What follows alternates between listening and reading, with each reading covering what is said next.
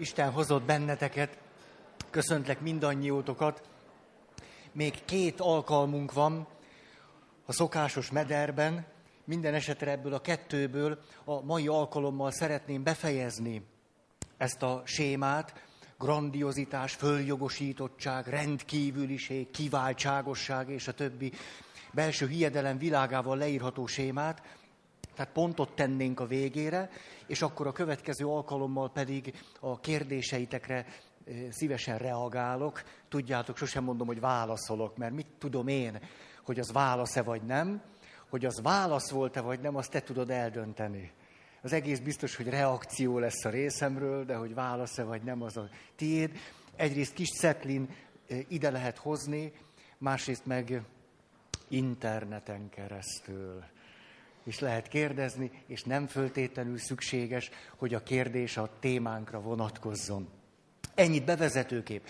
Na most megvan ez a sémánk, és a sémánkkal kapcsolatban, bár nem is akarom túlságosan sokat mondani ezt a szót, mert nem ez az érdekes, hogy séma, egy belső hiedelemvilág, érzések, gondolatok, emlékek, fizikai állapotok, hogy innen elindulva jutottunk el oda, hogy megnézzük, hogy mi is az emberben az élet iránya.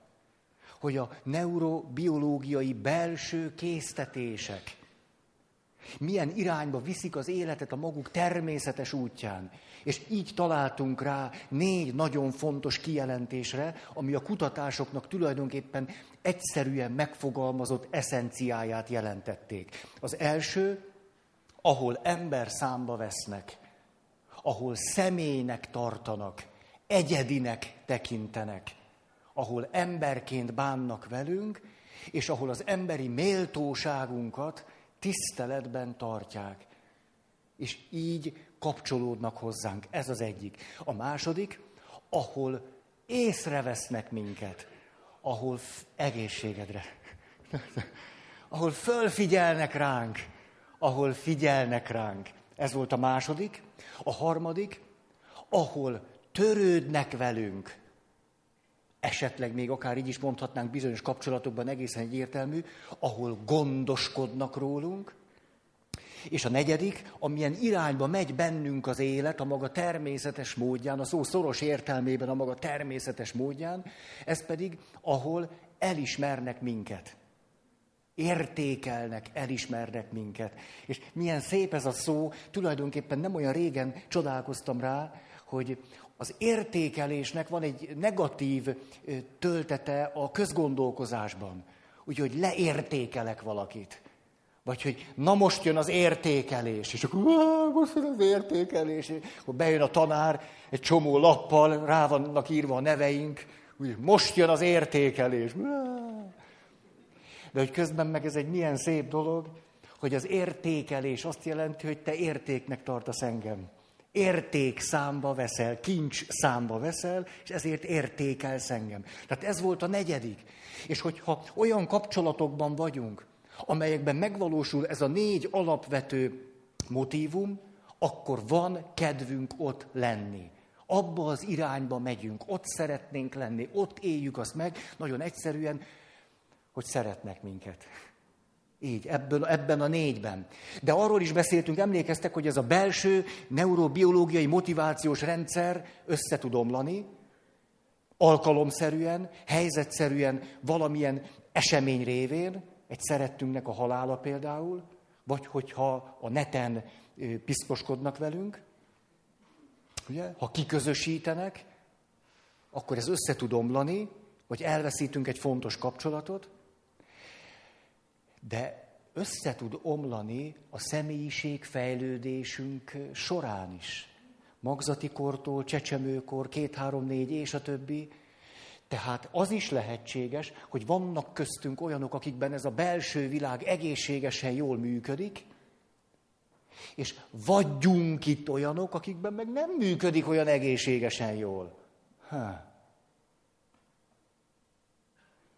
Akkor az életre vonatkozóan többféle megfontolással érdemes rendelkeznünk, nem csak azokkal, amelyek az egészséges emberre vonatkoznak, hanem azokkal is, amelyek a sérült emberre vonatkoznak. Erről majd még szeretnék beszélni. Na tehát, így jutottunk el oda, hogy kimondtuk azt, hogy ezért az életnek nem az alapvető mozgató rugója az agresszió, még akkor sem, hogyha az agressziót avval kötjük össze és társítjuk, hogy életben maradni, hogy túlélni, hogy hozzájutni a táplálékhoz, a létföntartás alapvető föltételeihez, hogy még akkor sem. Hogy még akkor sem, csak hogy, és erről is majd szeretnék bővebben beszélni, csak hogy az a, az a, az a, az a egészségedre. Allergia szezon. Még itt is. Te meg köhögsz is. Ez mi ez a hosszan elmúlódó téli? Na, emlékeztek, hogy mi a kreativitás három ellensége? Az, hogyha valaki úgy érzékeli, hogy állandóan élet-halál harcot kell vívnia, ha valaki úgy érzékel, hogy állandóan önmagát, beleértve a pszichológiai önmagát, kell állandóan megvédelmeznie, és a kreativitás harmadik ellensége, ha valaki úgy észleli a világot, hogy ott semmi más nem tehet, mint a saját érdék, ér, érdekei és szükségletei alapján cselekedhet. A sérült emberre ezek éppenséggel jellemzők. Tehát minél inkább megsérül bennem ez a belső motivációs rendszer, annál inkább válok ilyen emberré, és akkor elindul bennem, hogy a hétköznapi helyzeteket is fenyegetőnek tudom átélni, támadónak. Emlékeztek, Virginia Satir milyen sokat beszélt erről. Hogy a kommunikációm elkezd torzulni. Nem tudom megkülönböztetni a levest magamtól. Ha levesre mondasz egy kritikát, úgy hallom, hogy kikezdtél a legbelsőbb önbecsülésemben. Eh. Így aztán, így aztán, minél sérültebbek vagyunk, annál nehezebb helyzetbe jutunk. Na most, de most visszatérek az agresszióhoz, és akkor néztük az öt pontot, hogy sokkal inkább azt mondhatjuk, tehát az élet mozgatórugója, hogy együttműködjünk hogy társas kapcsolatokban, viszonyokban vegyünk részt. Kis szinten is, meg nagyobb szinten is. Például, hogy vannak közös normáink, és a közös normákat megtartjuk. Igen ám, de el kell ismernünk az agresszió létjogosultságát, mégpedig olyan formában, hogy az agresszió akkor jelenik meg, hogyha ezt a társas kooperációt, együttműködést valami veszély fenyegeti. Valami az útjába áll, valami akadályozza. De itt megint zárójel, de a helyzet azért olyan árnyalt, mert éppenséggel emlékeztek az ötödik pont, agresszívabbak azok, akiknek sok gyógyulatlan sérelmük van. Vagyis mondjuk egy magzati korban, két éves korban elszenvedett sérelem, vagy egy gyerekkorban hosszú ideig fönnálló sérelem, hiányok, érzelmi szükséglet vagy fizikai szükséglet be nem töltése okán én 50 évvel később vad idegenekkel bánok piszok módon. Tehát éppen mondhatjuk, és ez nagyon logikus is, hogy az együttműködés hiányában hajlamosabbak leszünk az agresszióra, és ez az agresszió tulajdonképpen vissza akarna utalni oda, hogy mi történt ott velünk. Tehát ha én megérteném, meg mi mind megértenénk azt, ami történik és zajlik, akkor jövőbe mutatóan tudnánk cselekedni. Igen ám, de egyrészt nem értjük meg, másrészt 50 évvel később, há. Vagyis az az agresszió, amiről azt láttuk, hogy éppenséggel az együttműködés akadályozásával összefüggésben jelenik meg, nem egyszer, amikor megjelenik, már nem segíti az életet valamit kifejez az együttműködés elmaradásából 50 évvel azelőttről. Nagyon pontosan kifejezi. És nagyon is, nem is tudunk más okot találni rá, mint hogy van valaki, aki ebben a pillanatban nem indokolt, hogy, hogy bunkó módon viselkedjen, és mégis úgy viselkedik. Tehát összefüggésben van az együttműködés elmaradásával, a megfelelő gondoskodás hiányával, de itt és most nem segíti már az életet. Ezt nagyon fontos látnunk, És láttuk azt is, hogy létezik olyan agresszió, például az első pontnál, amikor félre rökök embereket azért, hogy egy fuldoklóhoz gyorsabban el tudjak érni. Akkor itt egészen nyilvánvaló a magatartásom és az együttműködés közti összefüggés. Na, és így jutottunk el oda, ezt nagyon izgalmasnak találtam. Valaki azt mondta, aki hallgatta múltkor, hogy Feri, alig mondtál példákat, csak úgy nyomtad, nyomtad. Tudom, majd próbálok történeteket mondani. Nem tudom, hogy kell. Hogy nézegettük a csecsemőket, meg a kisbabákat, 24 hónapos korig. És nagyon izgalmas megfontolásokra jutottunk. Ez egy nagy, nagy, nagy, nagy kutatás, sok kutatás. És ebből az derült ki, hogy a pici babuci együttműködik, nyújtja a felnőttnek a dolgot, ha úgy észleli, hogy az nem éri el. Ha a felnőttől elvisznek valamit, akkor mutogat. Ha a felnőttnek valamire szüksége van, és a gyerek környezetében ő ezt észlelte, akkor a gyerek még arról a tevékenységről is hajlandó lemondani, ami egyébként ott is akkor örömet okoz neki.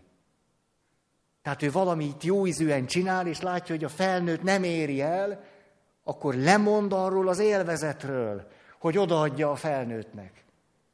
És azt is láttuk, hogy a gyerekek arcán két éves korban mennyire nyilvánvalóan megjelennek az együttérzésnek a jelei. És ha lehetőségük van egy sérelmet szenvedett felnőttnek segíteni később, akkor segítenek is neki.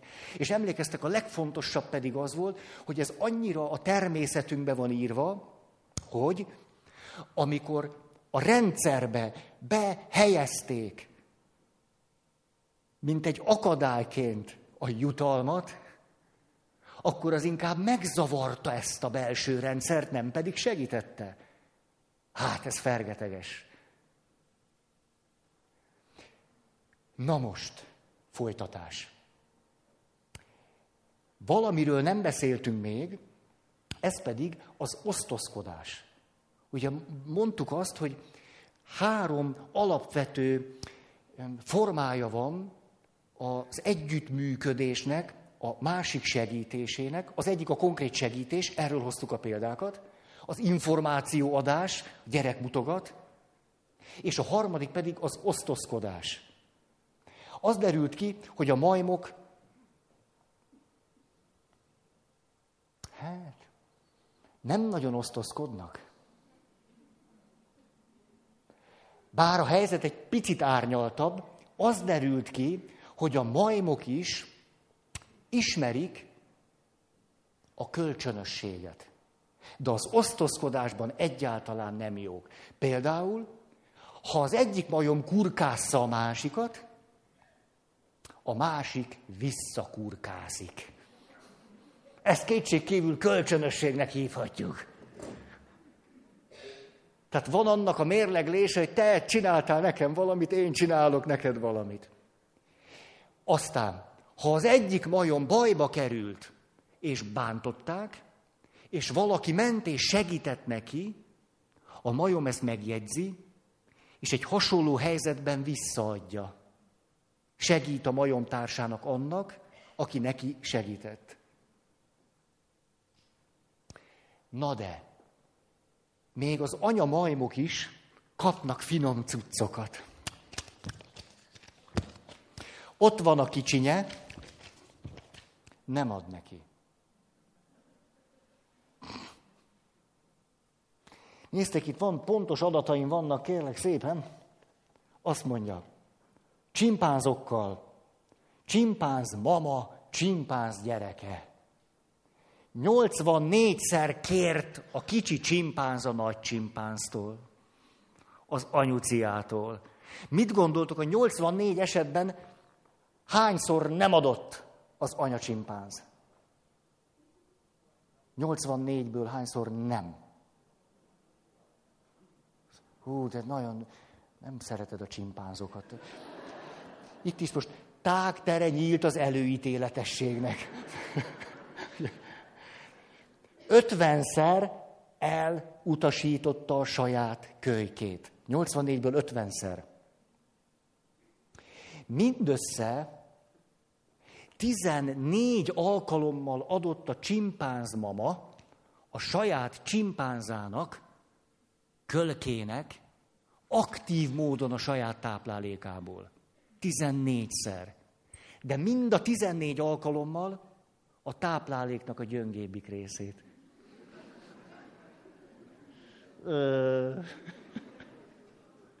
Tehát ki mondhatjuk, hogy a csimpánzoknak nem erőssége az osztozkodás. Főleg nem valami méltányosság, még a saját kicsinyeikkel szemben, vagy az egyenlőség, vagy ilyesmi. Erről ne is beszéljünk. Valamennyi kölcsönösséghez van érzékük, de az osztozkodásban nagyon gyöngék. Ezzel szemben az ember babucik, ha, azt mondhatjuk, hogy pont az ellenkezője. Az emberbabák tárgyakat ajángatnak a felnőtteknek. Hát ez mindenkinek ismerős, hogy nyújtja egy gyerek a tárgyat. De az is, hogy a gyerekek, kicsi babákról beszélünk, egy-két éves kor, előszeretettel nyújtanak ételt a felnőtteknek. És egyáltalán nem kezdenek el zokogni minden esetben, ha a felnőtt meg is eszi. Tehát nem pusztán csak a játék ez, vagy majd te visszaadod nekem. Tehát a gyerekekben már is van egy érzék arra, hogy osztozzanak. Három év alatti gyerekekkel csináltak nagyon érdekes kísérleteket az osztozkodás szempontjából. Például úgy oldották meg, hogy egy gyereknek lehető, két gyerek, de egy gyereknek lehetősége van arra, hogy ő maga megszerezze a másik részét is. Már két-három éves gyerekek sok esetben nem veszik el a másikét, két-három éves gyerekek. De hogyha el is veszik, és a másik szól, majdnem minden esetben azt visszaadják. Az osztozkodásnak, valamiképpen az egyenlőségnek, vagy a méltányosságnak van bennünk egy nagyon világos érzéke. Felnőtteknél nagyon híresek azok a játékok. Azt mondja, kapok száz forintot, mondjuk. Kevés? Kapok száz forintot, és azt mondja a kísérletvezető, nézze, maga ebből a száz forintból a társának, aki szintén a kísérlet résztvevője, annyit ad, amennyit akar. De a társa fogja tudni, hogy magánál száz forint van, és akkor viheti el maga azt, amit magának megtartott, ha a társa elfogadja azt, amit maga neki adott.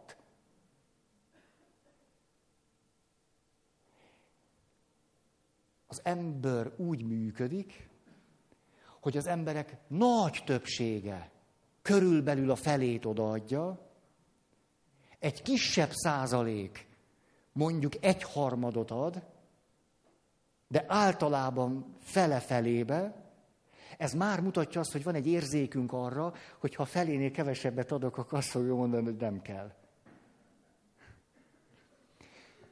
Körülbelül a 30 forint alatt szinte nincs ember, aki azt elfogadja. Tehát 30 forint alatt azt mondjuk, hogy egyszerűen nem kell. És a, az volt a nagyon érdekes, hogy miért nem kell. Mert ha olyanok lennénk, mint a csimpánzok, akkor a csimpánz a maximális nyereségre törekszik. Tehát ő viszi az egészet, fütyül mindenre, és hogyha neki száz banánból adnak egyet, azt viszi. Mit érdekli őt az összes többi? Itt már nagy különbség van köztünk. Mi, hogyha száz banánból kapunk 25-öt, azt mondja, 25 banán? Ott rohadjon meg, ahol van. 25 banán? Azt már nem. Hát így nem, egy ilyen, olyan világban nem lehet élni, ahol te kapsz százat és 25-öt adsz nekem. Nem, az ellent mond az életek a logikájával. Nem fogadjuk el a 25 banánt. És akkor kérdeztek, miért nem fogadod el a 25 banánt? Azért nem, mert nem igazságos, mert nem egyenlő, nem méltányos. Hihetetlen erővel működik ez bennünk. Ne, nem kell. Pedig, pedig, ugye, az volt az alapvető logikánk, hogy ha minden a túlélés, és az agresszió az élet mozgató rugója, és az, hogy túl kell élni, és biztosítani a fönnmaradáshoz szükséges dolgokat, akkor az lenne az elemi érdekünk, hogy elfogadjuk a 25 banánt.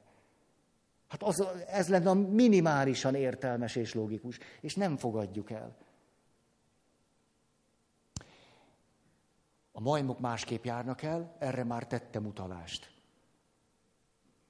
A gyerekek két-három éves kortól kezdik ezt az egyenlőség, méltányosság, kölcsönösség világot fölfedezni. Addig ugyanis az történik, hogy ténylegesen ez a neurobiológiai késztetésből adódóan természetszerűen ajándékozunk. És adunk, és segítünk, és vagyunk nagyvonalúak, mert ez önmagában jutalmazó az ember számára. Ugye ezért a gyerek lemond arról, amit éppen szívesen csinál, hogy segítsen valakinek. És nem a jutalomért teszi, nem a dicséretért. Három éves korban történik egy fordulat. Három éves kortól kezdve ugyanis kezdjük egyre inkább érzékelni azt, hogy a többiek mit csinálnak velünk. És kezdjük egyre jobban megérteni azt, hogy milyen következménye van annak, hogyha százból százat elrakok. Azt mondják egyébként, akik ezzel most a, a pedagógiai részével foglalkoznak, hogy ha egy gyereknek jó alapjai vannak, akkor különösebben nem a jutalmazás az, ami őt tovább segíti ebbe az irányba, amerre a biológiai késztetései is mennek, hanem ha leülünk egy gyerekkel, és megbeszéljük azt, hogy milyen következménye van annak, ha ő önző. Mert a belső késztetés már őt jó irányba viszi. Nem kell plusz jutalmazni, hanem a belső késztetést érdemes még jobban föltárni és kidolgozni, érthetővé, értelmessé tenni. Aha. És akkor három éves kortól történik az, hogy egy gyerek, ha ő neki adtak, szívesebben ad annak, akitől már kapott, mint az idegennek. Kölcsönösség. Egy gyerek annak is szívesebben ad, akitől látta, hogy egy harmadik személynek ad. Tehát még csak nem is szükséges az, hogy én kaptam. De látom, hogy ő egy olyan valaki, aki adott már a másiknak, én is szívesebben adok neki. És már egy három éves gyerek szívesebben ad olyas valakinek, akit úgy érzékel, hogy a saját fajtája beli. Mint ahogy emlékszem, mondtam nektek ezt a történetet, azt mondta egy édesanyja, na Robikám, milyen aktívak vagytok ma. Na Robikám, tudod mit? Volt a Robi talán négy-öt éves, hogy mi hétvégére elmegyünk apáddal, mit tudom én hova, és arra gondoltunk, hogy a kereszt anyukádnál aludhatnál, akit annyira szeretsz. Az öt éves gyerek válasza, nem alszom nála, mert nem olyan a szaga, mint a miénk. Ezt mondta az öt éves gyerkőc. Ez valaminek a nagyon pontos kifejezése. Tehát három éves kortól kezdve már nem mindenkinek adunk, és emlékeztek, hogy amikor egy két éves, másfél éves gyerek segített a felnőttnek, a segítés nem befolyásolta az, hogy a felnőtt ezt megköszöni. De még az se, főleg az nem, hogy jutalmat kap, de még az se, hogy a felnőtt arcán valamiféle hálát, köszönetet, örömöt fedezne föl. Ennyire belső irányítottságú ez a fajta másikra hangolódó cselekvés. Na de legyünk négy évesek. Három éves kortól kezdve egyre árnyaltabban ismerjük meg azt, hogy tulajdonképpen hogy is vagyunk egymással. A gyerek, amikor ad valakinek, bár az nem neki adott, hanem egy másiknak, vagy amikor átad, osztozkodik a másikkal, tulajdonképpen mindig benne van az is, hogy megelőlegezett bizalmat adunk. Én most ezt megteszem neked, és valószínű ezt vissza fogom kapni. És emlékeztek, hogy a bizalom egy egészséges emberben bizalmat szül. És ennek leírható az élettani része is. Egy sérült ember azonban, hogyha mások adnak neki, törődnek vele, gondoskodnak róla, és adnak, ezt már most másodszor mondtam, akkor ő benne ez lehet, hogy nem bizalmat szül, hanem vérszemet kap. Azért, mert ez a belső motivációs rendszer ő benne nem működik hatékonyan. A majmok fütyülnek az egyenlőségre. Nem érdekli őket a méltányosság. Osztozkodásról nincs szó. Ezért a kutatók egy érdekes mondatot használtak, itt azt mondták, tulajdonképpen a majom úgy él, mintha folyamatos életveszélyben lenne. Az ember pedig úgy él, mint aki nincs folyamatos életveszélyben. Mi emberek akkor hajlunk egyre inkább arra, hogy van nálam két kóla, és kiderül, hogy nem fog több eső esni a földön, hogy akkor éppenséggel minél sérültebb valaki, annál inkább hajlik majd, hogy ezt megpróbálja el hátékázni, ha ez ismerős valakinek. Emlékszem, katona voltam, kimentem eltávra, és mire visszaértem, fölfeszítették a szekrényem, és minden cuccomat elvitték. Nem, nem volt rossz. És beértem, és egy óra múlva szolgálatra kellett jelentkeznem. És nem volt katonaruhám. Volt, amit kértem, volt, amit nem.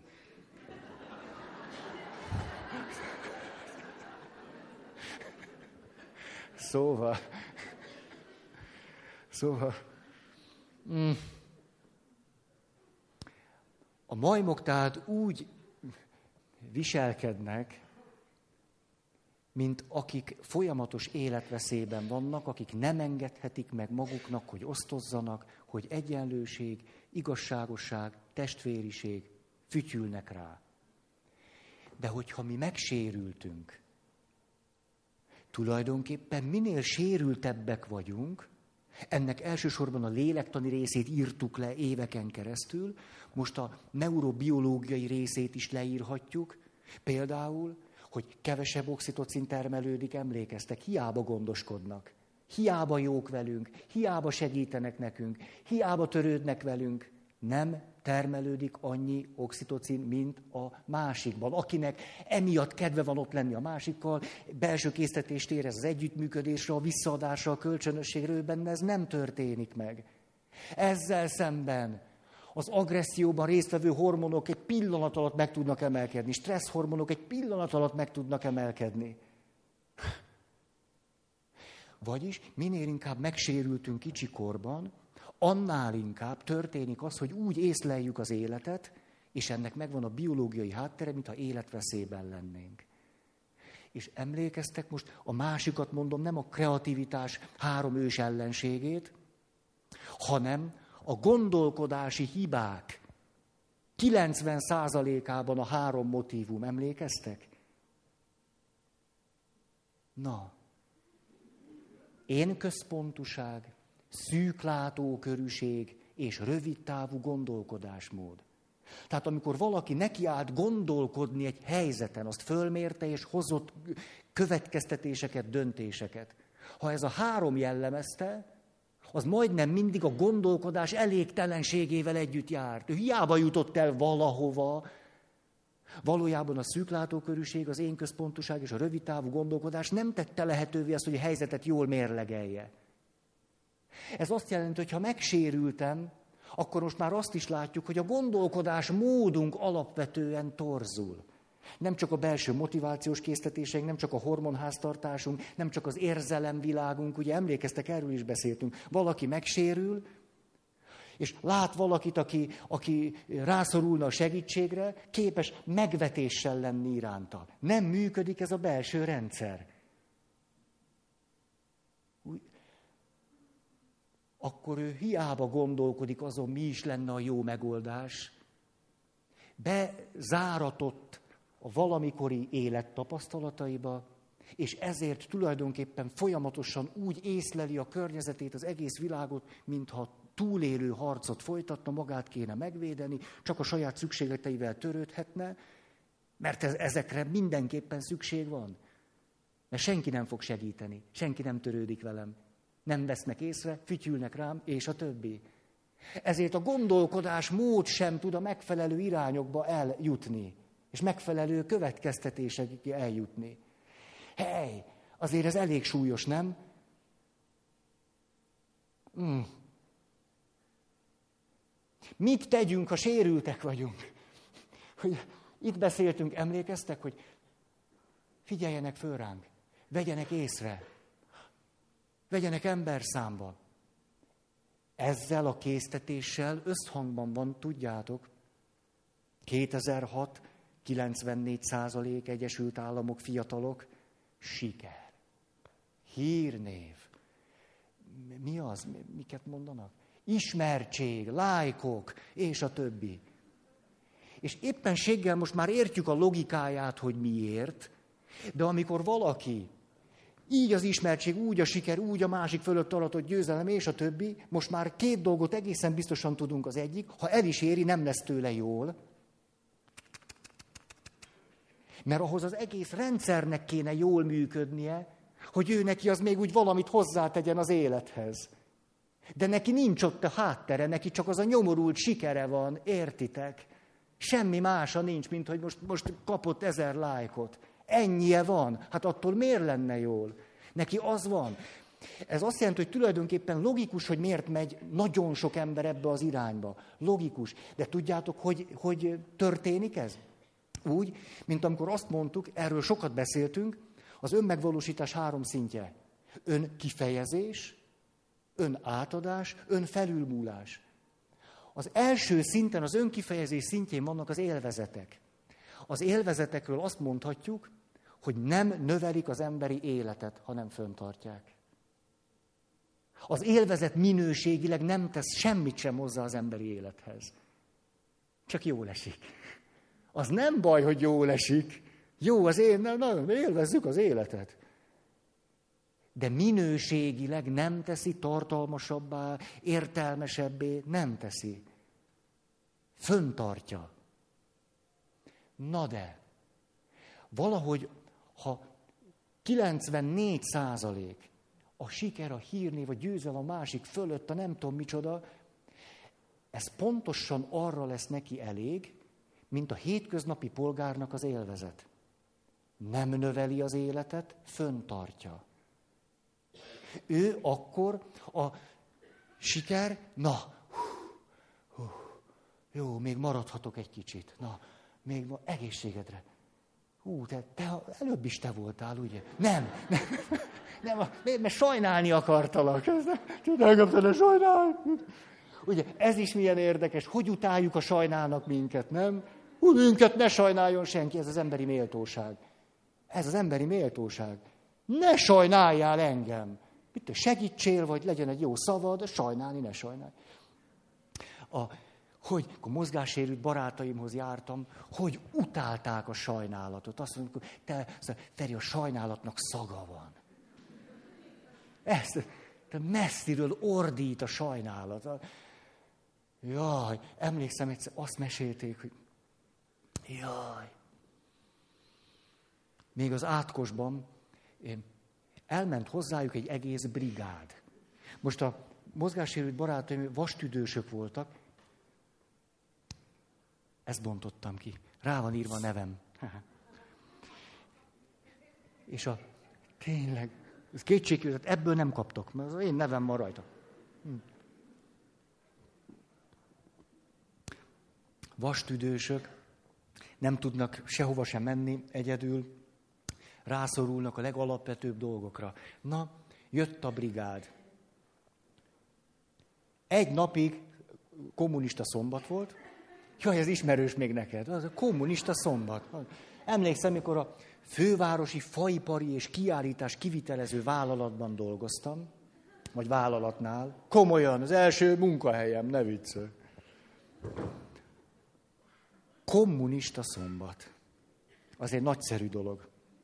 Tehát bementünk, és a vállalat veszteségét növeltük. Eleve veszteséges volt, de ha még szombaton is ezt csináltuk, ennek a következménye az lett, hogy még veszteségesebb lett. De az ideológia fölülírta az egyszerű számokat, ezért bementünk. Na, ez a brigád meg kommunista szombat gyanánt elment mozgássérült embereket látogatni. A kommunista szombat, és akkor ott, ott tettek, vettek, nem tudom, és végül, azt mondják, ez volt számukra emblematikus történet, hozták a brigád naplót, mert olyan is volt. És megkérték a mozgássérülteket, hogy írják alá, hogy ők itt voltak kommunista szombaton, és teljesítették a normát. Na ugye ez az, amire azt mondjuk, hogy takarodsz innen? A brigád naplóddal együtt. És ugye, hogy ezt miért csináljuk? Hát ha semmi más nem volna bennünk, csak a túlélés. Olyan emberek, akik levegőt nem tudnak venni mások segítsége nélkül. És mégis azt mondja, hogy menj innen. Hát ez, e, na erről beszélünk. De onnan indultam, hogy ha valaki nagyon megsérül, nincs rálátása a belső sérülésére, ezért akkor egyfelől jönnek az élvezetek, másfelől pedig siker, hírnév, like és az összes többi ismertség, meg ezek. Ettől ő azonban nem lesz boldog, hanem az életét föntartja. És ezért két dolgot szeretnék ezt mondani. Az egyik, éppenséggel, ha ő tudja, hogy ez semmi másra nem elég, mint éhezőnek enni egy szelet kenyeret, éppenséggel életben tudok tőle maradni. Az élvezettől nem azt várom, hogy az életem értelme az legyen, hogy most még finom a paprikás krumplit főzök. Hát ettől nem lesz értelmes az élet. A kinek lesz az? Nem. Az azt lehet, hogy emberi módon az életemet föntartom, és nem moslékot eszek, hanem legalább finom. És azt mondom, na, na, ember számba vettem magam, mert legalább valami finomat készítettem. De ettől az élet nem növekszik, hanem fönnmarad. Ez most azért olyan, nem, de most, a, nem, most így mondom, kicsit hülye hangzik, az amerikai fiatalok 94%-a tulajdonképpen, mintha abban a belső hiedelem világban élne, e szerint a kutatás szerint, mint hogyha tombolna az életveszély, és semmi másra nem tudnánk időt, energiát fordítani, mint a túlélésre. Tehát kizárólag az élvezetek, és akkor siker, hírnév, tüdödönnöm. Azért ez nem olyan idegen világ tőlünk. Tehát egyfelől nem leszünk tőle jól, életünk nem lesz értelmes, nem leszünk boldogok. De ettől ne essünk kétségbe, hanem érdemes a másik oldalt nézni, éppenséggel, ha valakinek ez ténylegesen segít, hogy föntartsa az életét, akkor rendben van. Ha ő is tudja, hogy ezt azért csinálja, hogy föntartom az életem, akkor rendben van. Tehát ha valaki így tud élni, vagy életben maradni, rendben van. Hát nagy dolog, hogy kitalálta, hogy tud életben maradni. De hogyha egy egész kultúra ezt megerősíti, hogy ha, ennél több nincs is, csak ez, hát ez nagyon ijesztő. Helyhaj. Megadnánk az elején azt, amire szükség van, utána. Az osztozkodásról a legszebb történet, a Afrikába ment ki egy, egy ember, és nagy asszály volt. Emlékszem, ezt szoktam, két-három évente mondogatom nektek, és nem volt víz. Kiapadtak a kutak. Tehát lehetett tudni, hogy valamennyi víz van ott. Ott a törzs azt mondta, föl kell adni, nincs értelme. Ott volt ez az ember Európából, azt mondta, ne hát akkor ássunk mélyebbre. És akkor elkezdtek ásni, és ásni, és ásni, és egymás után dőltek ki az ásók, és adták föl. Már jóval mélyebb rástak, mint az eredeti kút, és ennek semmi értelme nincs, akkor inkább dögöljünk meg. Elment az 50 százalék, 60, 70, már csak néhányan ástak, egyszer csak följött a víz. És akkor kérdezték később ettől az embertől, aki rávette ott a törzs tagjait, hogy ássanak, hogy mi volt az egész folyamatban a legnehezebb. Az egész folyamatban kétségkívül a legnehezebb az volt, hogy amikor volt víz, rávegyem azokat, akik ott maradtak, hogy adjanak azoknak, akik elmentek. Tehát az egészben az osztozkodás volt a legnehezebb.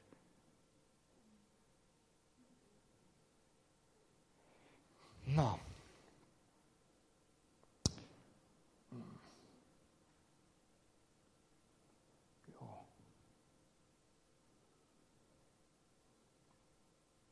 Igen. És még egy történetet gondoltam, hogy ezt el, elmondom, hogy az árnyaltsághoz, hogy, hogy Frankl, négy év koncentrációs tábor, nem ragozom, tudjátok, hogy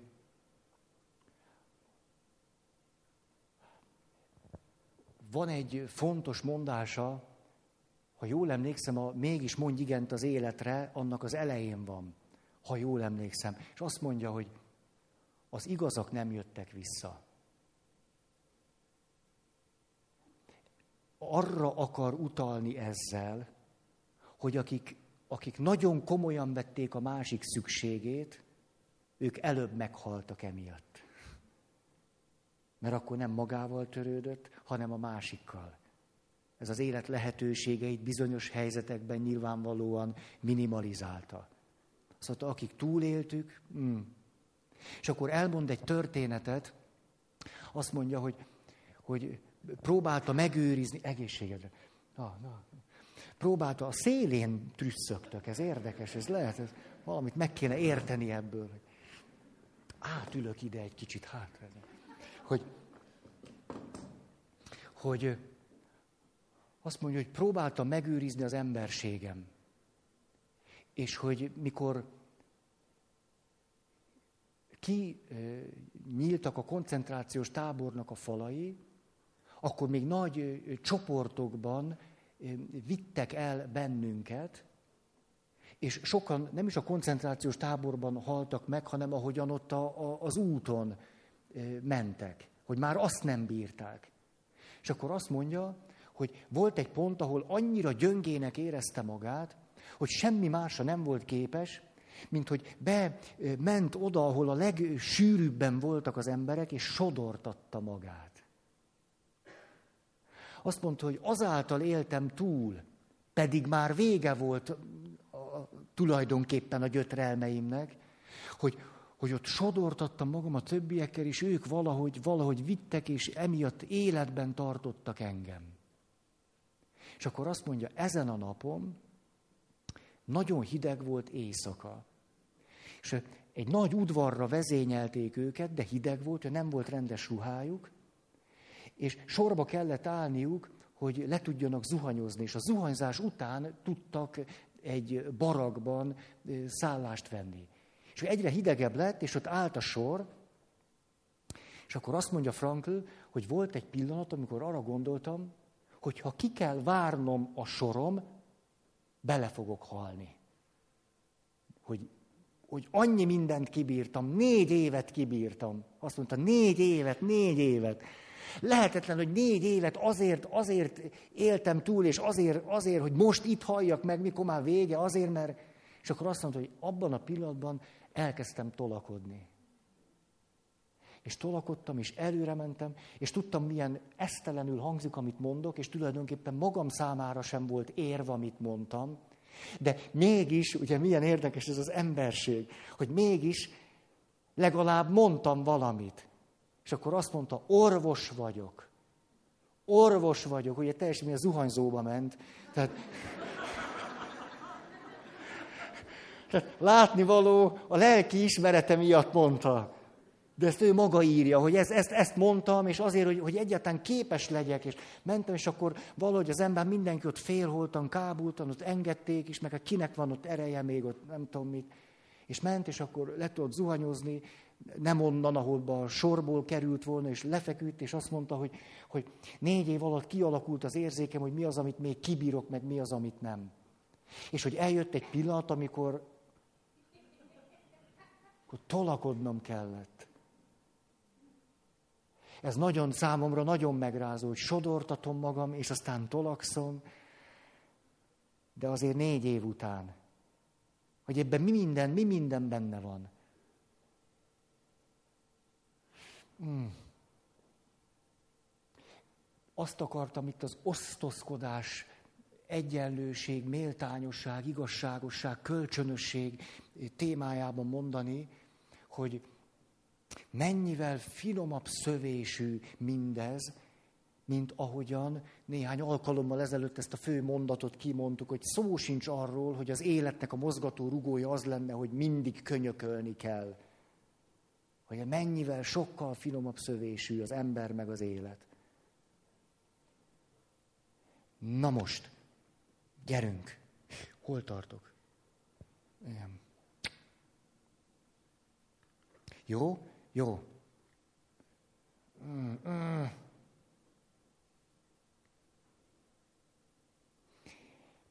Három éves kortól emlékeztek, kialakul az, hogy elkezdünk mérlegelni. Egyenlőség, egyensúly, igazságosság. És ezzel együtt elkezdenek fontosak lenni a csoport szabályok, a normák. Mert ezek a normák abból adódnak és születnek meg, ahogyan egymással a kapcsolatainkat rendezzük. Vagyis, hogy megállapodásokra tudunk jutni. És nem csak konkrétan állapodunk meg dolgokban, például ez olyan szép, hogy egy gyerek, meg egy felnőtt megállapodik, hogy a gyerek azt mondja, nézd apa, repülő. Fölszállt. Látod, apa? Milyen jól száll. És akkor az apa azt mondja, hú, de jól néz ki. Hányan vannak rajta? Hova megy? Ez egy megállapodás. Egy kölcsönös játék, egy kölcsönös megállapodás, és elneveztük repülőnek. És együtt működünk, és kitaláltuk azt, milyen...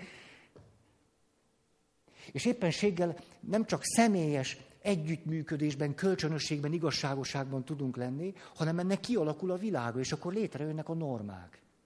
És tulajdonképpen ezzel összefüggésben jelenhet meg nagyon sok agresszió, ami a norma szegőket éri.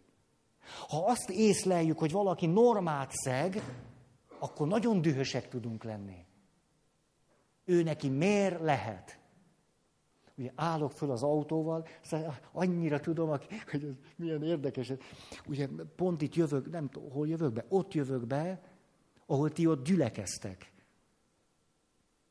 És hogy az egy külön érdekesség, hogy amíg nem látjátok, hogy én vagyok, ezt a bunkót, ez mit csinál itt? Tűn, tűnjön innen. Mit keres itt? Itt, itt állunk. Az... Mm. És akkor kiszállok, mert be kell csöngetni, hogy engedjék le a sorompót, és akkor, jó, Feri, szia!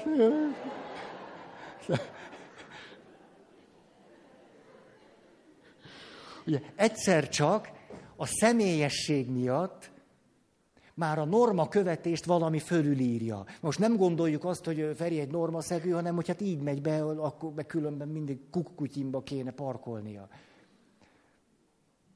He.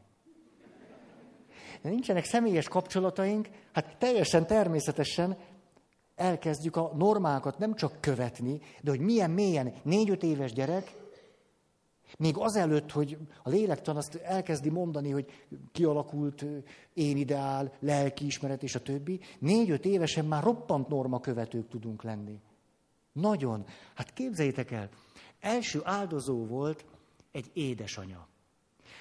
Öt éves a kisfia. Mikor a kisfiú megtudta, hogy most akkor melyik vasárnap lesz, hogy első áldozó lesz anya, és a Feri atya azt mondta, hogy valami fehér, szép blúzban legyen legalább, vagy valami elegáns dologban. A kisfiú a következőt mondta, öt éves.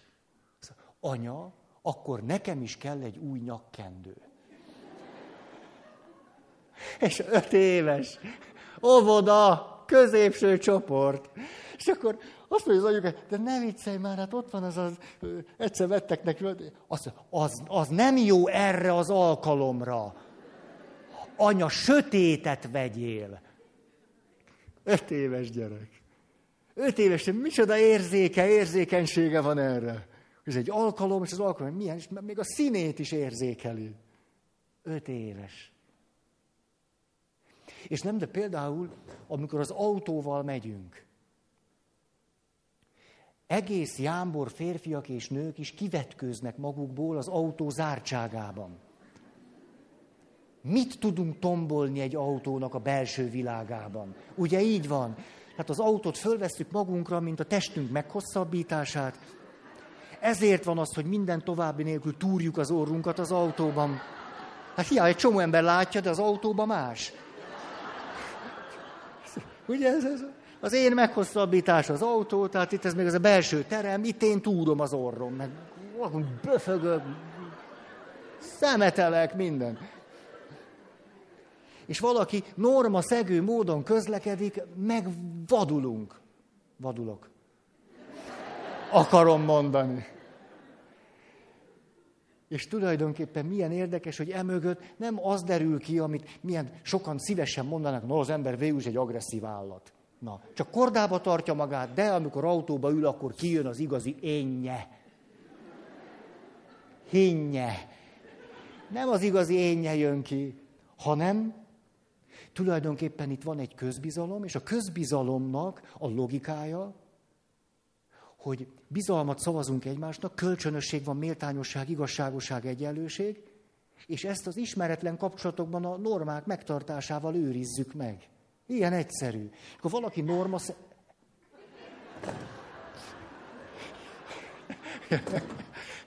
akkor valaki normaszegő, akkor sokkal több történik, mint hogy ki, ki jött az énnyünk. Nem az énnyünk jött ki, hanem egy megbízható, biztonságos, élhető emberi világba vetett bizalmunk. Most hogy is van? Hogy is van? Ezt akkor bárki megcsinálja? Bár, bár, ki csinálhatja ezt meg? Bármikor megcsinálhatja? Akkor ez hogy van? És az együttműködés akadályoztatása a normaszegés kapcsán agressziót vált ki belőlünk. Ez nem menti az agressziót, érthetővé teszi. Tehát nem az énnyünk jön ki, hanem szeretnénk akkor jelet adni neki, hogy ide figyelj, itt van egy norma, és te azt megszekted. És nem önmagában a normáért érdekes, hanem az együttműködés, az emberség, és hirtelen ott vagyunk a belső motivációs rendszernél. Ugye, hogyha bárki bármit megtehet, kevesebb kedvem lesz élni. Nem így van? Azt mondja, így, egy ilyen világban, akkor hogy, hogy éljek? Ha-ha. Na most, gyerünk tovább. Ugyanoda raktam ezt. Mit csinálok? Igen. És hogy hogy hozzam ide az intimitást, mi ennek az ellenkezője, mikor valaki igazán-igazán bensőséges viszonyban van velünk, és mi vele, hogy tudjátok, ott nem önmagában a kölcsönösség az érdekes. A kutatások nagyon szépek. Minél távolabbi viszonyban vagyunk, annál inkább mérlegeljük, hogy adtál, adtam. Hol van az egyensúly? Ezt nagyon is mérlegeljük. Egy társkapcsolatban is igazságosság dimenziója. Mérlegeljük. De minél meghittebb a viszonyunk, most hova üljek most itt? Ide ülök így, és a 13-as székkel szemben.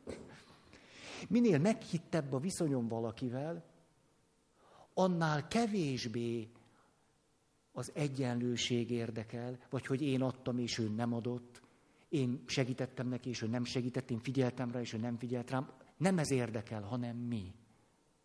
Az, hogyha ez a kölcsönösség megrendül, akkor bennem elindul egy folyamat, hogy talán ő már nem szeret annyira, mint eddig.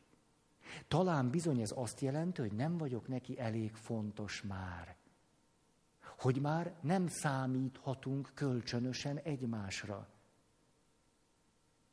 Vagyis valójában nem az érdekel, minél szorosabb egy emberi kapcsolat, hogy kapok-e tőled ceruzát, vagy névnapra virágot, vagy akármit, nem ez érdekel, hanem hogy az vagy-e nekem, aminek tartalak. Hogy te a barátom vagy még, vagy már nem. Hogy még, még a, a, a, nem csak formálisan, hanem tényleg a, a feleségemet láthatom benned, feleségem, te vagy az én társam és barátom, vagy már nem. Ez kezd el bennünket foglalkoztatni. És ezért egy meghitt kapcsolatban tulajdonképpen óriási különbségeket is viszonylag közép-hosszú távon is minden további nélkül el tudunk hordozni. Elhordozzuk. A kívülről nézett rettenetes igazságtalanságokat, egyenlőtlenségeket, én betolom a 90%-ot, hogy tizet, ez megy tíz évig, mert beteg, és én ezt minden további nélkül csinálom. Tehát nem az számít, hogy adok, kapok, hanem hogy te a feleségem vagy, a férjem vagy, a gyerekem vagy. Haha. Tehát így akkor megint visszajutottunk a ős eredeti kiinduló pontunkra, a kapcsolatra, ebbe a világba. Na most, hat pont. Hm? Mi az, ami alapvetően segíti, föntartja a kapcsolati világunkat és az együttműködésre való készségünket. Az első, közös cselekvés. Közösen csinálni, tenni valamit. Tudjátok, ez olyan érdekes, hányszor és hányszor megfigyeltem. Templomot épít egy közösség. Az a generáció, aki építette a templomot, sokszor egy életen keresztül összetart. Ők lesznek a közösség alapjai. 20-30 évig. És ha megkérdezzük tőlük, hogy miért tartanak még itt ki, miért segítenek, miért fektetik be rengeteg energiát a következő nemzedékbe, azt mondják, hát de mi együtt építettük a templomot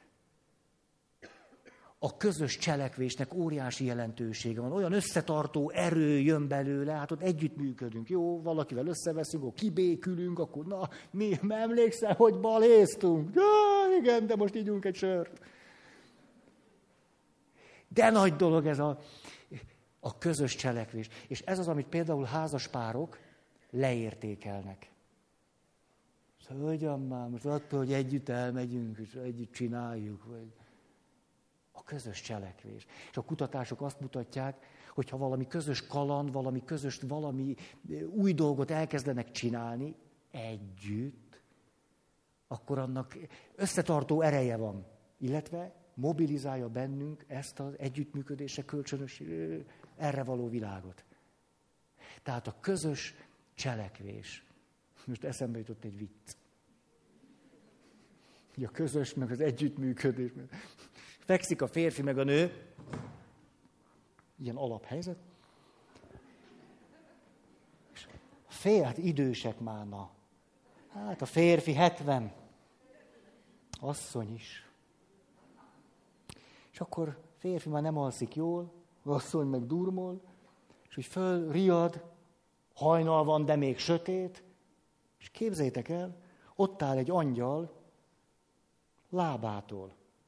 Ott. Angyal azt mondja neki, hát bátyám, kérhetsz valamit, teljesítem.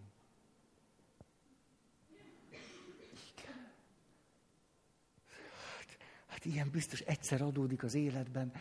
Azt mondja, hát a feleségem legyen húsz évvel fiatalabb nálam. Az angyal egy kicsit rebbent a szárnyával, azt mondja, minden rendben. Reggel fölébredsz, így lesz. Na, reggel, prrr, fölébred, láss csodát, 90 éves lett.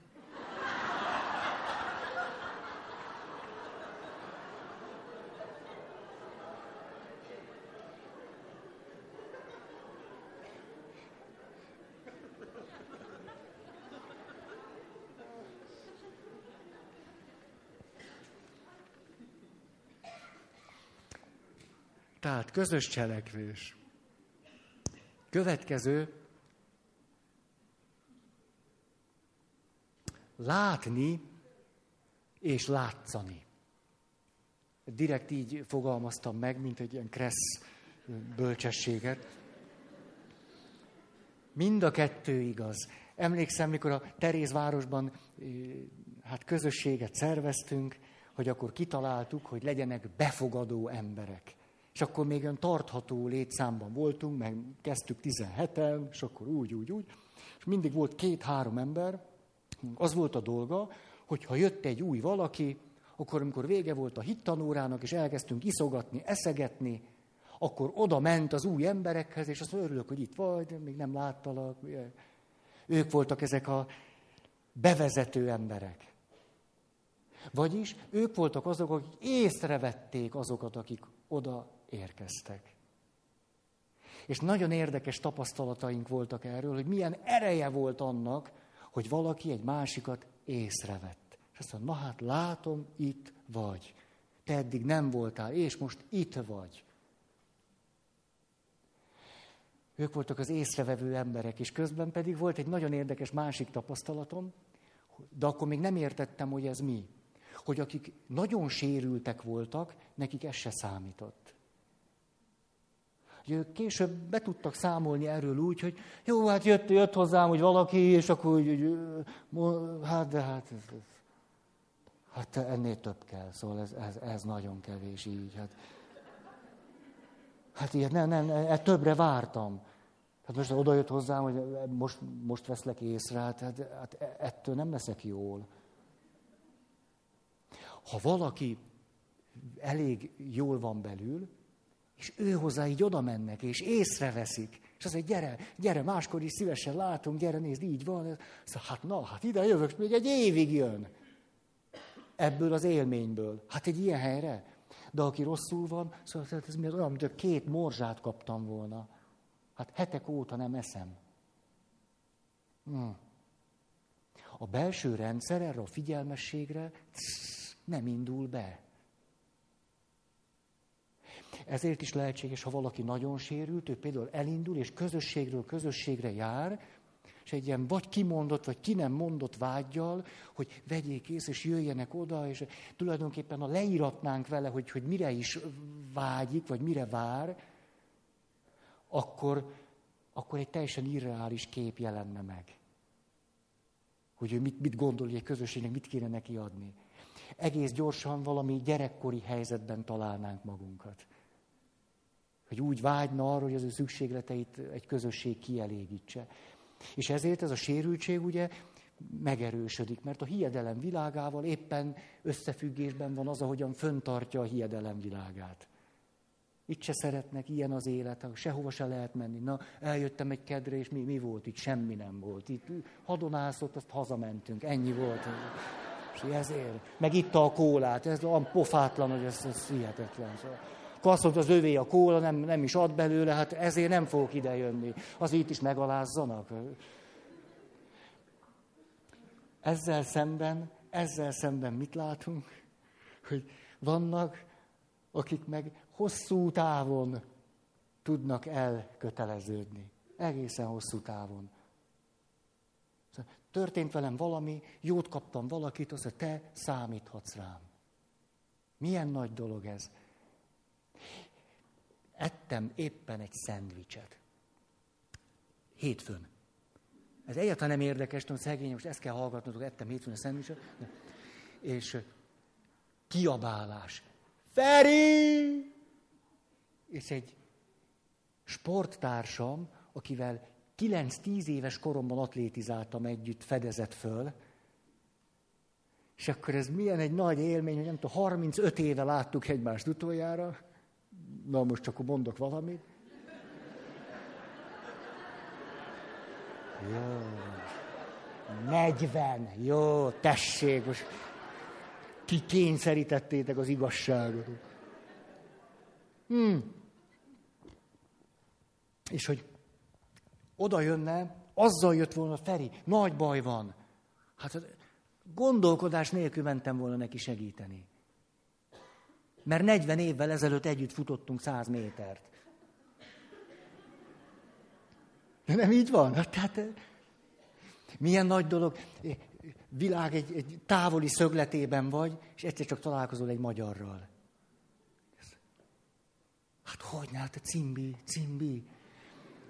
Hogy itt találkoznál vele a Váci utcában, mit akar ez? Mit akar ez? Honoluluban meg cimbi, cimbi. És miért akartam ezt idehozni? Mert ugye, hogy van még idő, van.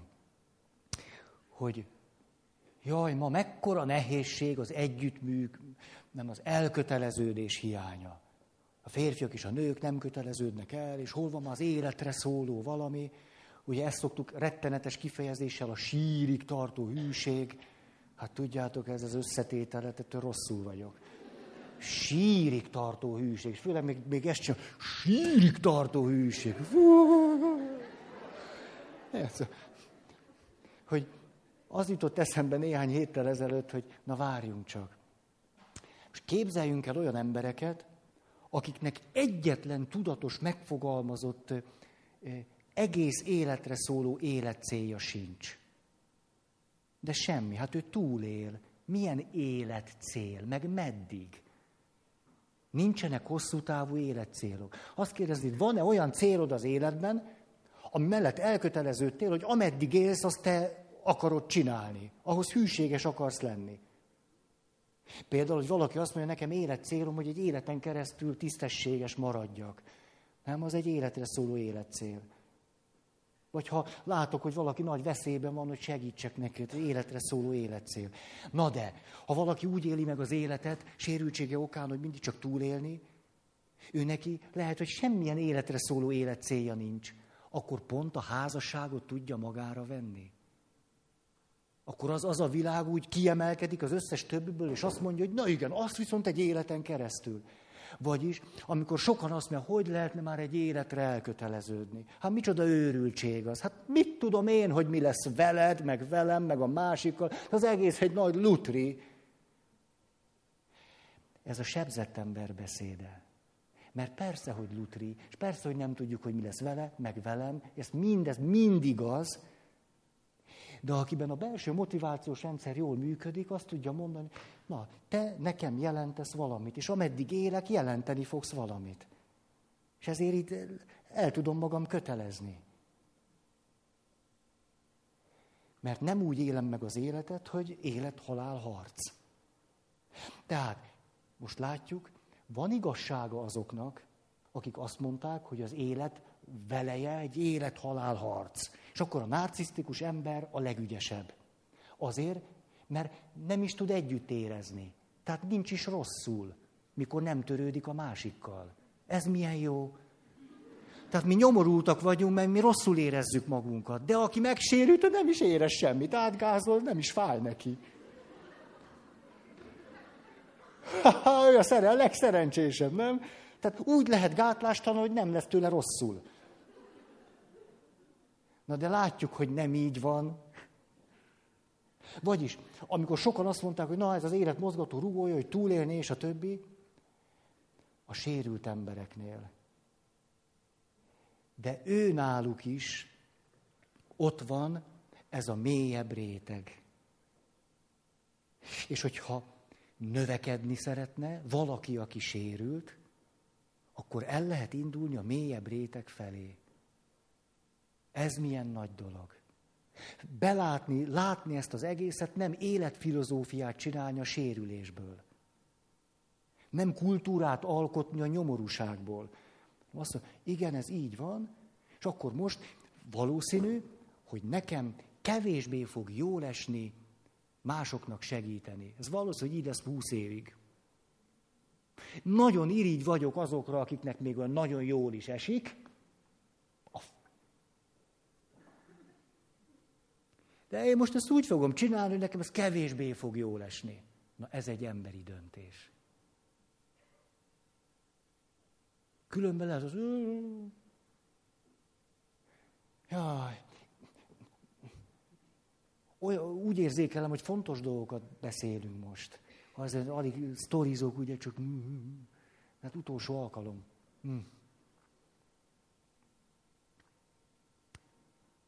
Pont. Ne? Hogy? Ja, hát úgy utolsó, igen, témailag. Jó, na, akkor köszönöm a figyelmeteket.